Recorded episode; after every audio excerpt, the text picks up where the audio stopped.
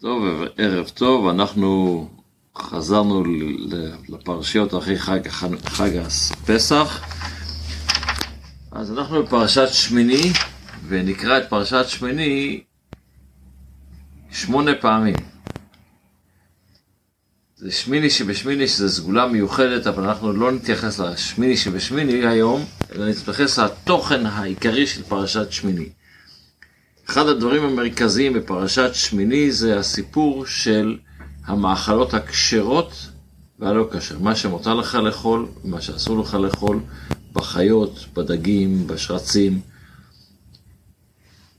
אז התורה אומרת לנו שכל מה שהוא מעלה גרה ומפריס פרסה בחיות, בבהמות, סליחה, הוא כשר, מותר לאכול אותו.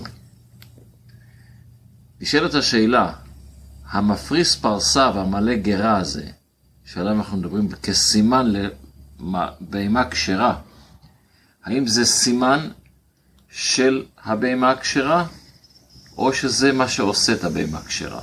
ושאלה הזאת נידונה בהלכה בהרבה מקומות. לפי מה שכתוב בתורה בפרשה שלנו, מזה שכתוב. כבהמות האלה כשרות כי מעלות גרה הם ומפריסות פרסה, סימן שזה זה הסימן, מה שגורם לו לעשות, להיות כשר. נשאלת השאלה, מה המיוחד הזה בסימנים האלה, ובפרט, שאנחנו לא הולכים, לא הולכים, לא, אין לנו בוטשרים, אנחנו לא, מה זה מדבר אלינו? כל הפרשה הזו, מה תדבר אלינו? לא, זה לא אה, אה, ספר להלכות של, והדרכות למשגיחי כשרות. זה לכל אחד מאיתנו. אז החסידות באה ואומרת לנו דבר מעניין. יש לנו גם, לכל אדם, יש גם בהמה אצלו.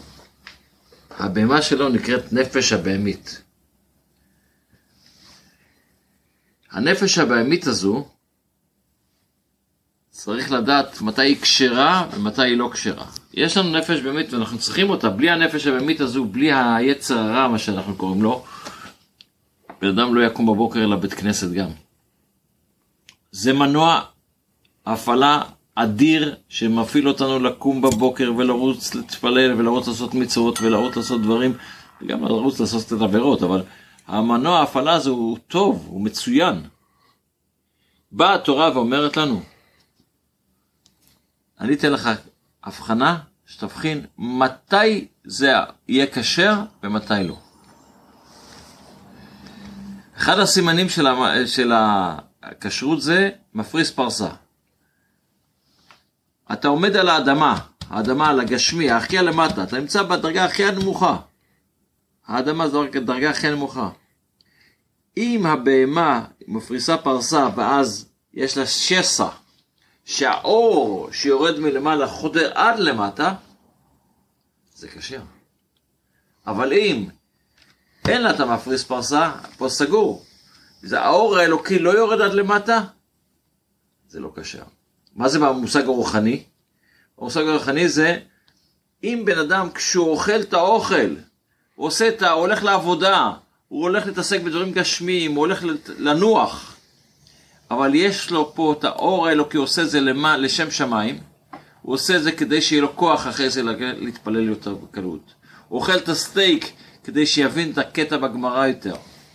הוא אוכל, הוא עושה את, מה שהוא עושה, את הדברים הגשמיים שהוא עושה, הוא שותה כוס לחיים, כדי שייפתח יותר להבנת החסידות, או, או יוכל לקבל את, את מה שמדברים איתו יותר בראש פתוח. כל הדברים האלה זה, השס, זה המפריס פרסה. שיש את השסע הזה, שהאור האלוקי יורד עד למטה, ואתה החדרת דרך זה, אתה מתחיל להעלות אותה כל הקדושה. זה, זה יצר רע קדוש, זה, זה, זה, בהמת, זה תר, בהמת תורה, זה הנפש הבהמית, איך שאתה עושה אותה, מעלה אותה לקדושה. אבל יש פה עוד בעיה. לפעמים זה הכל טוב ויפה, אבל גם שם היצר רע הוא חכם. חייבים גם כן שיהיה לנו גם כן את הסימן השני. מה הסימן השני? מעלה גרה. מעלה גרה, איך שזה נקרא, הוא אוכל מחדש. הוא... מה זה מעלה גרה? אז בחסידות מוסבר, הרי הקדוש ברוך הוא יכל שהאדם יאכל ישר פה, הרי כל ה... בן אדם מכניס את האוכל לפה, וצריך לרדת כל המ... כמה קילומטרים של קישקס, עד שזה מגיע, צנרת שלמה, עד שזה מגיע. לכלי העיכול, ושם זה עובר תהליך שלם. תעשה את, הבט... תעשה את הפה ישר פה בבטן, ליד הבטן, תכניס את האוכל ישר לשם. למה אתה צריך את כל התהליך הזה? מסבירה החסידות שבעצם זה בא ללמד אותנו ברוחני של הדבר, ולכן הקדוש ברוך הוא ברא אותנו כאלה. אתה צריך להכניס את הדבר לראש, את המחשבה שלך לראש, תוריד אותה, תפנים אותה אליך, זה מה שעושה האוכל, אתה מופנם ממך. כשזה הופך להיות חלק ממך, תעלה את זה מחדש כמחשבה שנייה, תחשוב פעם שנייה, אל תחשוב, אל תקבל את הדבר כמחשבה ראשונה וזהו. כשאתה מעלה את זה כמחשבה שנייה, כשזו מחשבה של יצר רע, כן? לפעמים היא טובה, לפעמים היא לא טובה. אתה צריך להבחין את זה. כדי לדעת להבחין את זה צריך את המעלה גרה. זה המעלה גרה במושג הרוחני, זה מה שמדבר אלינו, הפרשה אלינו, לא, לא לבוטשרים ולא למשגיחי כשרות. אלינו, מה זה אומר? אתה רוצה לטפל בבהמה, שהיא תהיה בהמה, הנפש הבן שלך שתהיה כשרה, אתה צריך את שני הדברים האלה. כמו שיש לזה סיפור. יש סיפור עם אה, אדמו"ר בפולין, שפעם בא אליו, אה, כל אדמו"ר יש לו הרי את השמש שמטפל בחצר של האדמו"ר. האדמו"ר הזה היה לו קשיים, קשיים כספיים גדולים, הוא הפעיל מפעלים והחזיק ישיבה גדולה, והלחץ, העול הכספי היה על המזכיר הזה. אז הוא היה תמיד מדבר עם אנשים שנכנסים לרבי, שיתרמו את התרומות גדולות קצת, ואז הרבי ייתן לו את הכסף, ואז הוא יוכל להפעיל את המפעל, הוא יכול... יום אחד המצב היה קשה מאוד, והגיע אדם עשיר מאוד לרבי לבקש איזה ברכה. הוא התלבש עליו, דיבר איתו, ניסה לשכנע אותו שייתן לרבי תרומה ענקית. מצב קשה. אומר לו, בסדר. נכנס לרבי, ביקש את הברכה, קיבל את הברכה, השאיר יוצא חזרה אומר לו, אומר השארתי שם 18 אלף רובל. סכום ענק. אוי, מבסוט, הוא כבר חיכה לסוף הערב, שיקבל את הכסף ויוכל לשלם את ה... להוריד קצת מהלחץ. בסוף הערב נכנס לרבי, הרבי נותן לו את כל מה ש... ואין שם, אולי, אין שם, אין, אין שם את המספרים האלה, לא מתקרב למספרים האלה. אז הוא שואל את הרבי, רבי, האדם הזה אמר לי שהוא השאיר פה 18 אלף רובל, אז הוא אומר לו, כן, נכון. אז זה לא פה.